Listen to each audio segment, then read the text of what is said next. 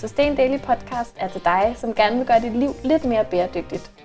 Vi går i dybden med tanker, overvejelser og dilemmaer, så du kan skyde genvej mod et grønnere liv. Jeg hedder Johanne Stenstrup. Og jeg hedder Emma Slipsager. Lad os komme i gang.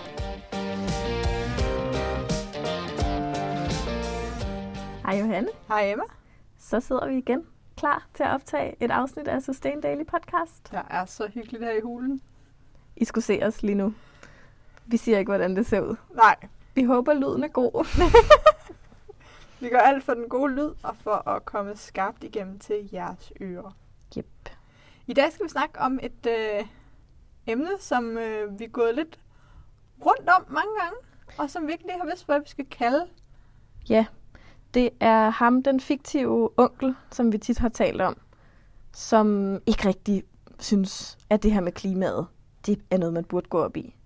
Ja, eller som ikke rigtig tror, det batter noget. Ja.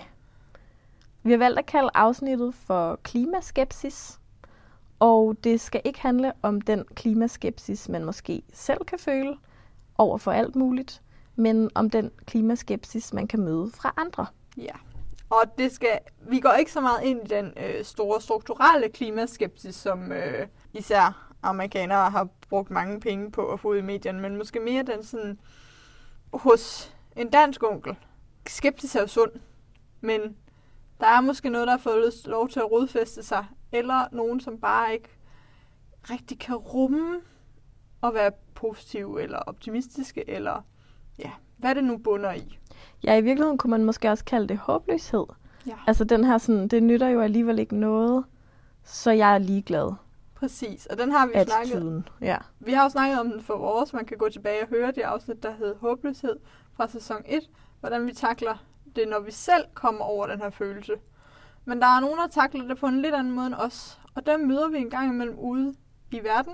Og så siger de, ha, hvorfor fanden gør du det der, du nu gør? Det gør jo, batter jo ikke en skid. Og hvordan, øhm, hvordan skal man snakke til dem? Altså, hvad gør man? Ja, det er jo det, vi skal prøve at øhm, finde frem til i dag. Hvis jeg sådan skulle give et råd allerførst, så skulle det være ikke at gå i forsvarsposition. Mm. Jeg kunne måske faktisk godt tænke mig at starte et andet sted. Har du mødt dem? Hvordan spotter man dem? Har, altså, mm, hvad det, hvad altså som regel spotter de en, eller hvad man skal sige. Som regel så øhm, synes jeg, at det er noget med, at man får en kommentar.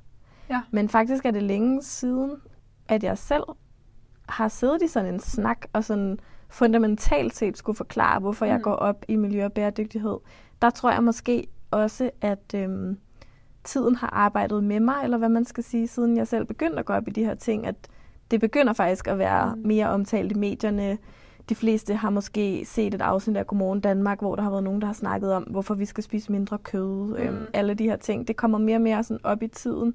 Men ja, der hvor jeg sådan har oplevet det tidligere, det er, når jeg har fortalt om, hvad jeg laver, særligt hvis jeg har fortalt om min blog, øhm, eller fortalt om vores Sustain mm. Daily projekt, at jeg så har fået sådan nogle kommentarer, eller øhm, enten det er ligegyldigt, det du gør, mm. øh, altså hvorfor spilder du tiden med det, øh, sådan sagt sat meget på spidsen, når du alligevel ikke kan forandre noget, når du lige så godt kunne have et lidt mere luksusagtigt liv, og så ikke gå op i de her ting. Eller den anden version, som jeg også har mødt, det er det her med, det er bare elitært. Øh, det er kun noget, som du kan, fordi du er studerende, øh, ikke har ansvar for en familie, øh, har øh, penge nok, alt det her. Det er, sådan, det er ikke noget, som er bredt set en mulighed. Det er kun en mulighed for dig, og derfor er det forkert, eller dårligt, eller ligegyldigt igen. Så det er sådan de to ting, jeg har mødt og prøvet at stå over for. Ja. Hvad med dig? Hvordan har det set ud for dig, eller hvordan ser det ud? Jamen, jeg synes ofte det har været folk, som måske mere er på den her øh, vogn om, at det er teknologien, der kommer til at redde os, som ikke kan forstå, at jeg arbejder med adfærdsændringer, og som siger, at det er ikke det, der kommer til at redde os. Og det synes jeg tit, der er, jeg har hørt fra både folk tæt på mig og folk, jeg har snakket med igen, når du siger det her med, når, når man nævner, hvad man laver, når vi går ud og siger, at vi laver et magasin, som skal få folk til at ændre verden, eller ændre deres vaner for at ændre verden, øhm, så får jeg tit den her, det er, jo ikke, det er jo ikke det, der batter. Det er jo ikke det, der kommer til at gøre en forskel. Som jo også er meget lige det første, du sagde. Ja, det er igen det her med, det er jo du kan jo lige så godt bare lade være. Og tit, men ja, det sjove er, at jeg synes, den kommer fra både oplyste og ikke oplyste mennesker. Ja, Altså det kan lige så godt komme fra en, der læser alle nyheder, ja som helt fra en, bestemt. der ikke læser noget som helst. Helt bestemt. Det er slet ikke sådan en, øh, hvor orienteret man er ting. Jeg tror også, det er noget med, hvordan man er anlagt som menneske. Men jeg synes, det er ret spændende, fordi hvis man tager den der, øh, teknologien redder os, eller det går alligevel alt sammen med helvede til. Det er jo tit noget, man får at vide som et argument for, at så kunne man bare lade være med at gøre alt Ja. det, man gør. Men det har vi jo også tit snakket om, at grunden til, at vi gør alt det, vi gør, det er jo sådan set, at vi har lyst. Hmm. Og hvis man har lyst til det, så kan det jo på en måde være lige meget, om det ender med at være teknologien, der redder os, eller om det ender med at gå af helvede til. Altså hvis man har lyst til at forandre sine vaner, for at prøve, så godt man nu kan, at leve mere bæredygtigt, Hmm. så er det jo sådan lidt lige meget det andet der. Tror du ikke også, det kan præge til folks dårlige samvittighed? Jo, 100 procent. Det tror jeg 100 procent, det kan. Øhm, kender du det begreb, der hedder kognitiv dissonans? Nej. Det må jeg ærligt om. Hvad betyder det?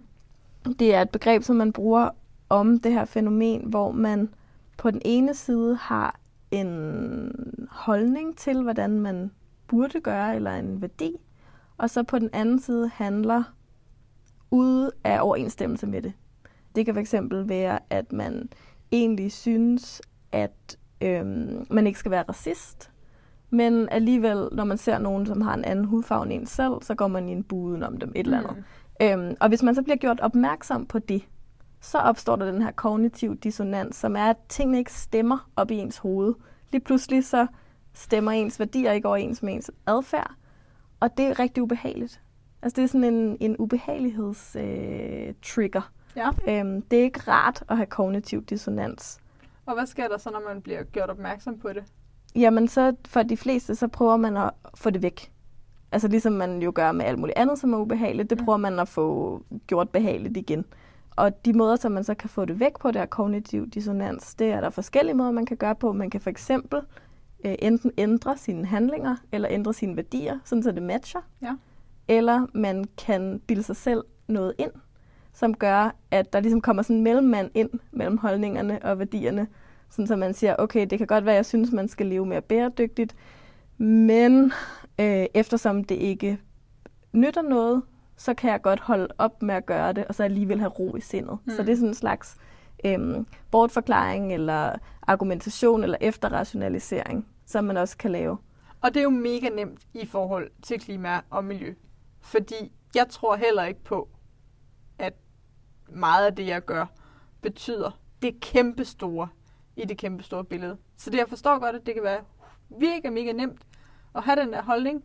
Altså, at det batter ikke noget, så det jeg gør er ligegyldigt. Ja, øhm, det kan jeg virkelig også godt forstå. Men øhm, hvad tror du så, det er, der gør, at du ikke har den? Jeg er ikke særlig øh, interesseret i, om det batter. Jeg er interesseret i, hvad der er det rigtige at gøre. Hmm. Så det er ikke sådan endemålet, du går Nej. så meget op i, eller hvad? Eller hvordan skal man forstå det? Nej, det er det egentlig ikke. Jeg er, det, vi har jo snakket om det før, sådan rimelig pessimistisk, når det kommer til klimaet, men meget pessimistisk i forhold til at kunne gøre en, en lille forskel. Øhm, Optimistisk, mener du? ja, Du er pessimistisk på den store bane, men Ja. optimistisk på den lille. lige præcis. Ja. Jeg er ikke overbevist om, at vi nogensinde når at holde os under to grader. Men jeg er heller ikke på nogen måde overbevist om, at det er ligegyldigt, hvad jeg gør, mm. i forhold til, hvilket menneske jeg er. Nej, og det er jo der, hvor det så kommer tilbage til værdierne, ikke? Jo. At hvis det er, hvis det, at man prøver at leve mere grønt, mere bæredygtigt, er drevet af nogle værdier, man har, så er det sådan set ligegyldigt, om der er nogle andre, der synes, at det er nyttesløst. Mm. Fordi hvis det gør, at du føler, at du lever mere efter dine værdier, og du har mindre kognitiv dissonans, så er det jo godt for dig, Ja. kan man sige. Og det er måske et meget godt udgangspunkt at have i forhold til at møde den her skepsis, man kan møde. At uanset hvad, så er det rigtigt for en selv. Man behøver aldrig nogensinde at forsvare sin egen livsstil, selvom det kan føles sådan nogle gange. Eller man behøver ikke forklare eller undskylde for, eller forsvare, hvad man bruger sin krudt og energi på. Hmm. Og vi har jo flere gange snakket om, at der er nok nogle emner også inden for det her bæredygtighed, hvor vi har det sådan lidt, hvad nytter det, som er ting, vi simpelthen ikke bare ikke selv går op i, men hvis der er andre, der gør, så er det helt fantastisk. Ja, der er vidderligt ingen skam i, at man lever efter sine værdier. Nej. Og hvis der er nogen, der prøver at bilde en ind, at øh, man skal skamme sig, fordi man lever efter sine egne værdier, så kan man fortælle dem, at man lever efter sine værdier. Mm. Punktum. Og at det sådan set ikke er deres sag. Men hvis man nu gerne vil dialogen, Ja, det Ja. håber vi jo, at man vil. det vil vi jo selv rigtig gerne. det vil vi øh, i hvert fald til tider godt. Så ved jeg, at øh, du kan godt lide kolde facts, Emma. Ja, altså jeg øhm, har i hvert fald et lille lager af facts i hovedet, Ja. som jeg kan tage frem, hvis der er nogen, der bliver sådan meget skeptiske. Og øhm, lige pt. Vil du så høre min yndlingsfakt? Ja, kom med den. Hvor var det heldigt? Yes. Øhm, min yndlingsfakt pt. den har jeg læst i en rapport fra Concito, Danmarks Grønne Tænketank, mm. som handler om trivsel og bæredygtighed. De har lavet sådan en øh, undersøgelse, hvor de har øh, fundet frem til nogle familier, som lever bæredygtigt og trives. Mm. Altså hvor deres livsglæde er høj, og deres CO2-aftryk er lavt. Bare det, at øh, der findes mennesker, som trives og lever klimavenligt, er jo øh, en god fakt i sig selv. Ja, de familier, som har omlagt deres øh, hverdagsliv til at være mere bæredygtigt, de har faktisk kottet 50% af deres CO2-udledning i forhold til gennemsnitsfamilier i Danmark. Så det vil sige, at man kan gøre en kæmpe forskel, hvis man vil. Ja, Det er en af mine yndlingsfacts. fedt. Vil du høre min yndlingsfakt nummer to? Bring it on. Det er, at øh, 80% af den globale landbrugsjord bliver brugt til øh, dyrehold og at producere dyrefoder. Mm. Øhm, og hver gang man spiser dyr, så er der gået 90% af energien fra det mad, som de har spist, tabt. Det vil sige, hvis man lod være med at spise så mange dyr, så ville man kunne få frigivet en helt, helt, helt, helt, helt masse landbrugsjord, som man kunne bruge til at gro foder, mad, til mennesker mm. i stedet for.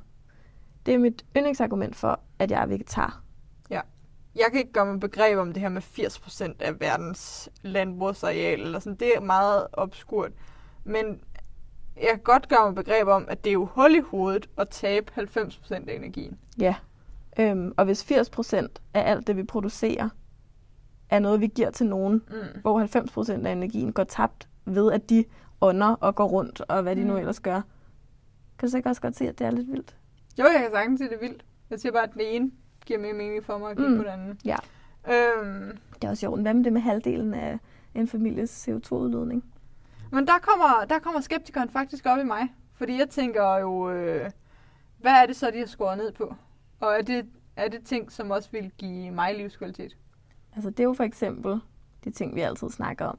De spiser mindre kød. Mm. De køber primært brugt, når mm. de forbruger. De flyver ikke så meget rundt i hele verden. Den ene er i hvert fald en byfamilie. Ja. Øhm, så De har nok heller ikke nogen bil. enten kører de elbil, Ja. eller også så cykler de. Det tror jeg sådan er de store poster. Ja. Og så er det selvfølgelig alt sådan noget med, øh, at de måske varmer deres vand op på en smart måde, og ikke øh, har øh, tændt for varmen, Ja. mens vinduet er åbent og sådan noget. Men sådan de store sådan forbrugsting, det er dem, jeg lige Yes. nævnte. Jeg tror, det handler om, hvorvidt man gider se sit liv som CO2-regnskab eller ej. Ja, men det Men er i rigtigt. Det kan dem, du som- lidt modstand af. Ja, det, er, det, det giver ikke særlig god mening for mig, fordi så hver gang man... Så er, der, så er der få ting, der kan vælte det hele. Altså CO2 er en virkelig god målstok på mange ting. Jeg bruger den, når jeg snakker om, at man skal vaske mindre af sit tøj. Mm. Øh, så er det jo også... Hvad er så, har du så en fact der? Ja, det har jeg. Hvis du vasker i koldt vand, 30 grader, kan du spare op til 725 kilo CO2 om året. Ja. Den er for mig faktisk øh, meget abstrakt. Det er den også for Men det er fordi, den kræver, at jeg husker på, at en gennemsnits dansker udlever, udleder 17 ton CO2 om året, før jeg har noget at relatere de der 700 kilo til. Det er rigtigt. Men det er Men- faktisk meget fedt, fordi nu, nu hvor jeg så Ja. tænker det, så husker jeg også, at et af de ton, Ja. det er flytrafik. Mm. Så 0,7 ton, Ja. som de der 700 kilo er, det er næsten lige så meget, som en gennemsnitsdansker udleder på flytrafik. Det er vildt nok. Altså det er jo, eller okay, det er ikke næsten lige så meget. Det er 70 procent Ja, af ja, det. ja. Det er da meget vildt. Ja, Jeg synes, det der er vildt, det er bare, at, at sådan nogle små ting gør en forskel. Mm. Der er altid noget, man ikke ved endnu, eller ikke har fået sat sig ind i. Jeg ved for eksempel ikke særlig meget om minimalisme eller bæredygtige investeringer, men jeg gad godt. Det er bare umuligt at være ekspert i alting selv. Derfor har vi samlet 10 mega seje kvinder til et 10 timer langt webinar, hvor du får ny viden, inspiration og gode råd. Vi kalder det en fordybelsesdag, og for 500 kroner kan du købe adgang til den og få alle de 10 kvinder på besøg lige med din stue. Billet til fordybelsesdagen giver adgang til 10 talks om bæredygtig livsstil, som du kan se, når det passer dig, og vende tilbage til så mange gange du vil. Vi sender dig også et fordybelseshæfte og de 10 talks som lydbog. Se mere på sustaindaily.dk-fordybelsesdag og køb billet i dag. Du vil ikke smide en fact efter nogen, som var skeptiske. Men hvad vil din taktik være i sådan en snak? Ja, for mig vil det handle om, hvad, hvad deres skyts er. Hvis vi nu bliver i kampretorikken, så den her med, at teknologien ændrer verden, øh, og en anden ting, som kan være et argument for mange, det er, sådan kan vi jo ikke alle sammen leve. Øhm, og der vil jeg gå ind og angribe præmissen, mm. simpelthen, for, ja. for det. Jamen, i forhold til teknologi, så vil jeg sige for det første, har vi lyst til, at teknologien ændrer noget, og som vi snakkede om i starten, jamen hvis teknologien ændrer det hele, jamen, så er det jo fedt, at, at der er nogen af os, der er gået for os med nogle adfærdsændringer. Mm. Øhm, og de adfærdsændringer kan godt aflede noget positivt, ligegyldigt om der kommer en øh, teknologisk løsning. At, ja. at vi finder ud af at have det mega fedt i sommerhus på Fyn øh, hver sommer, bliver jo ikke mindre værd af, at der lige pludselig kommer CO2-neutrale fly. Præcis. Det er da bare dejligt så. Og det samme med, hvad vi spiser, eller hvad vi har på af tøj, så kan det godt være, at man finder et eller andet materiale, som er lige så godt som bomuld, og slet ikke bruger alle de der pesticider og sådan noget. Men det er jo stadigvæk godt, at jeg har formået at købe mindre tøj og have et anderledes forhold mm. til min garderobe.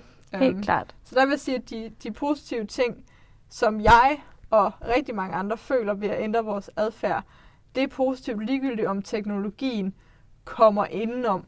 Men det der med, netop det der med, at teknologien kommer, så skulle man bare have lavet være med at gøre alle de her mm. ting. Det er jo netop også, den præmis, som det bygger på, er jo netop også, at alle de ting, vi gør, de er nederen, ja. ærgerlige, afsavnsagtige, grå og sure. Ja. Altså, og, og hvis det ikke er det, så skal man jo selvfølgelig bare blive ved med at gøre det. Ja. Så er der den anden, som jeg kort nævnte, som er det her med alle, der siger, som du også fik skyld skoen, at det er kun noget, du kan, fordi du er studerende, eller at hvis alle lever sådan, er der ikke nok til os. Mm. Hvad tænker du om den? Jeg tror, at der, hvor jeg får den, det er på økologi. Ja. Øhm, det her med, at så er der jo ikke nok mad til alle, hvis alle ville spise økologisk. Øhm, og der synes jeg, øhm, hvis man synes, det er spændende, at man skal høre den podcast, vi har lavet i den her sæson, som handler om økologi, hvor vi blandt andet snakker om, hvorfor det ikke passer. Mm. Men det er igen sådan et argument, hvor jeg vil udfordre præmissen. Jeg vil sige, hvad, hvad er det argument bygget på? Fordi hvis det er bygget på, at vi alle sammen skal spise lige så meget kød, som vi gør i dag, hvis det er bygget på, at vi skal smide lige så meget mad væk, som vi gør i dag, så er det rigtigt nok. Men hvis man piller ved de to præmisser, så er det ja. ikke rigtig længere. Øhm, så det, det er mest der, jeg møder den. Så der vil jeg udfordre præmissen. Ja, øhm. og det er jo virkelig det, som vi begge to vil gøre med rigtig mange af de her ting. Generelt, lad være med at forsvare. Men også sådan, få vendt samtalen på hovedet. For det første, hvis man bliver spurgt om, hvorfor gør du det her, så start med at sige, fordi det gør mig glad. Så er spørgsmålet, om der overhovedet kommer flere spørgsmål mm. efter det. Men også hvis der er et eller andet, nogen der har hørt en fact, så spørg ind til øh, forudsætningerne for det, eller har hørt et regnestykke, så snak om forudsætningerne for det regnestykke. Og det er okay, at vi ikke ved det. Jeg ved ikke særlig meget om forudsætninger for regnestykker, men jeg synes, det er en spændende diskussion, og jeg synes også, det er en spændende diskussion at have med mine familiemedlemmer for eksempel, om mm. hvad er det for et grundlag, vi bedømmer ting på generelt set, og hvad er det for nogle værdier og fremtidige handlemønstre, vi laver projektioner på og sådan noget.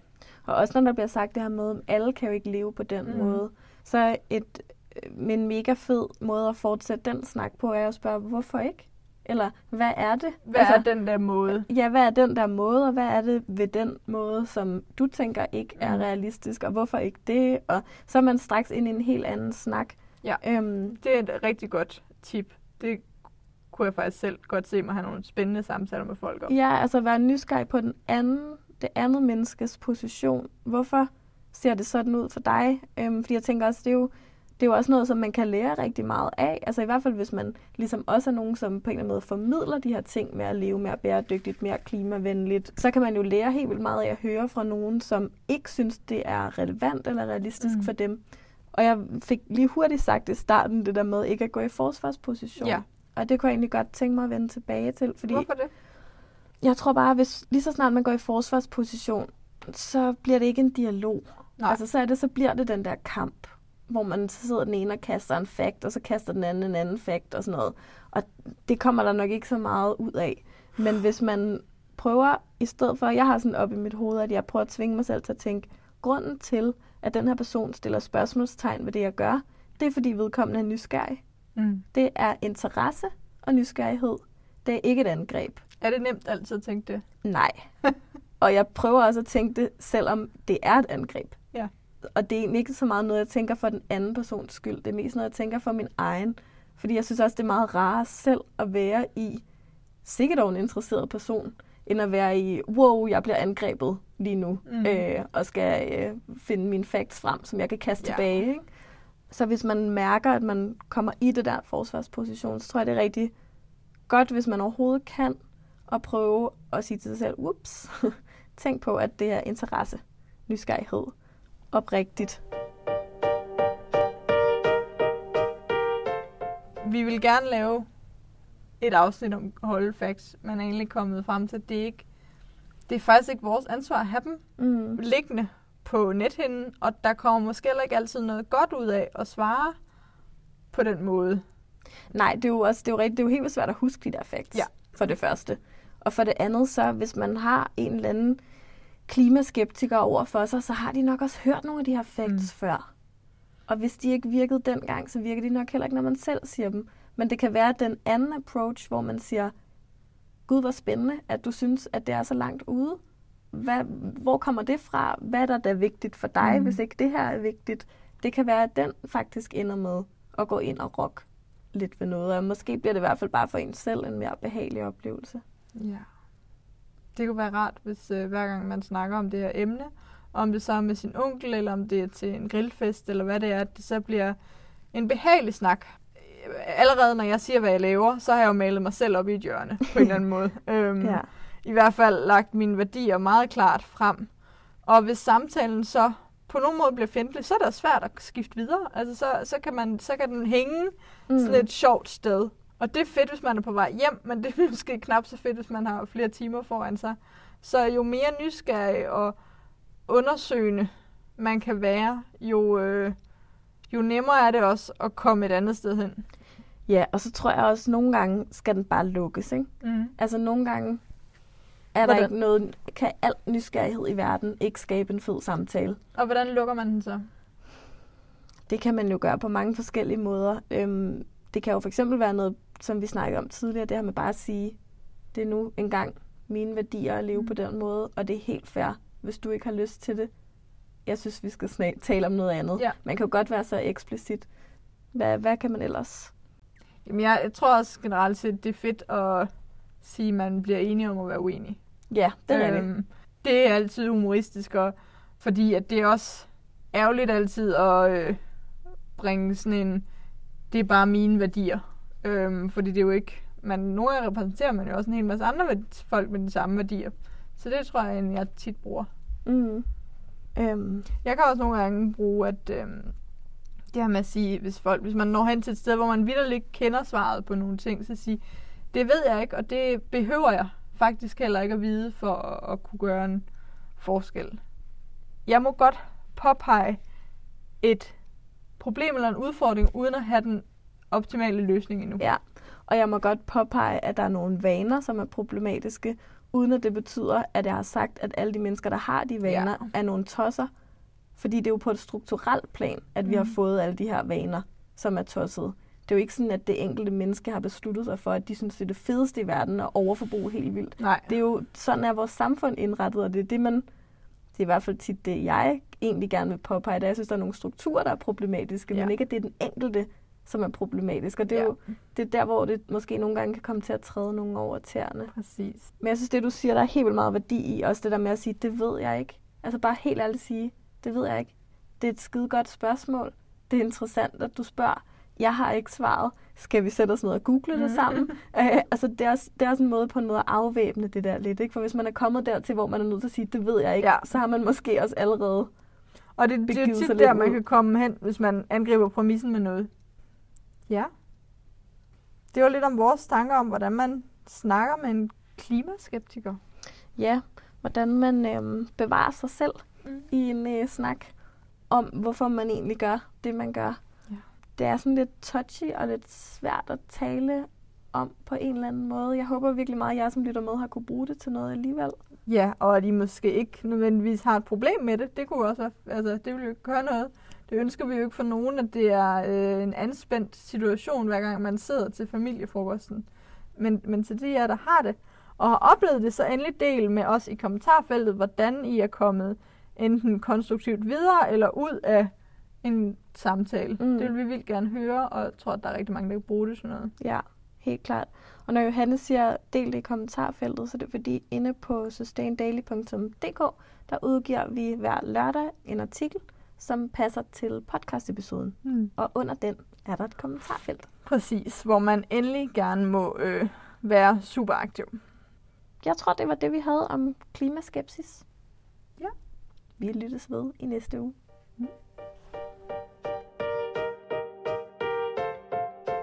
Tak fordi du lytter til Sustain Daily Podcast. Hvis du kan lide, hvad du hører, kan du hjælpe os på vej ved at abonnere på podcasten i din yndlingspodcast-app og skrive en anmeldelse. Og hvis du er helt vild med Emma og jeg og alt det, vi laver, så hop ind forbi sustaindaily.tier.dk, hvor du kan støtte podcasten og vores arbejde med et valgfrit beløb hver måned. Og det var sustaindaily.10er.dk.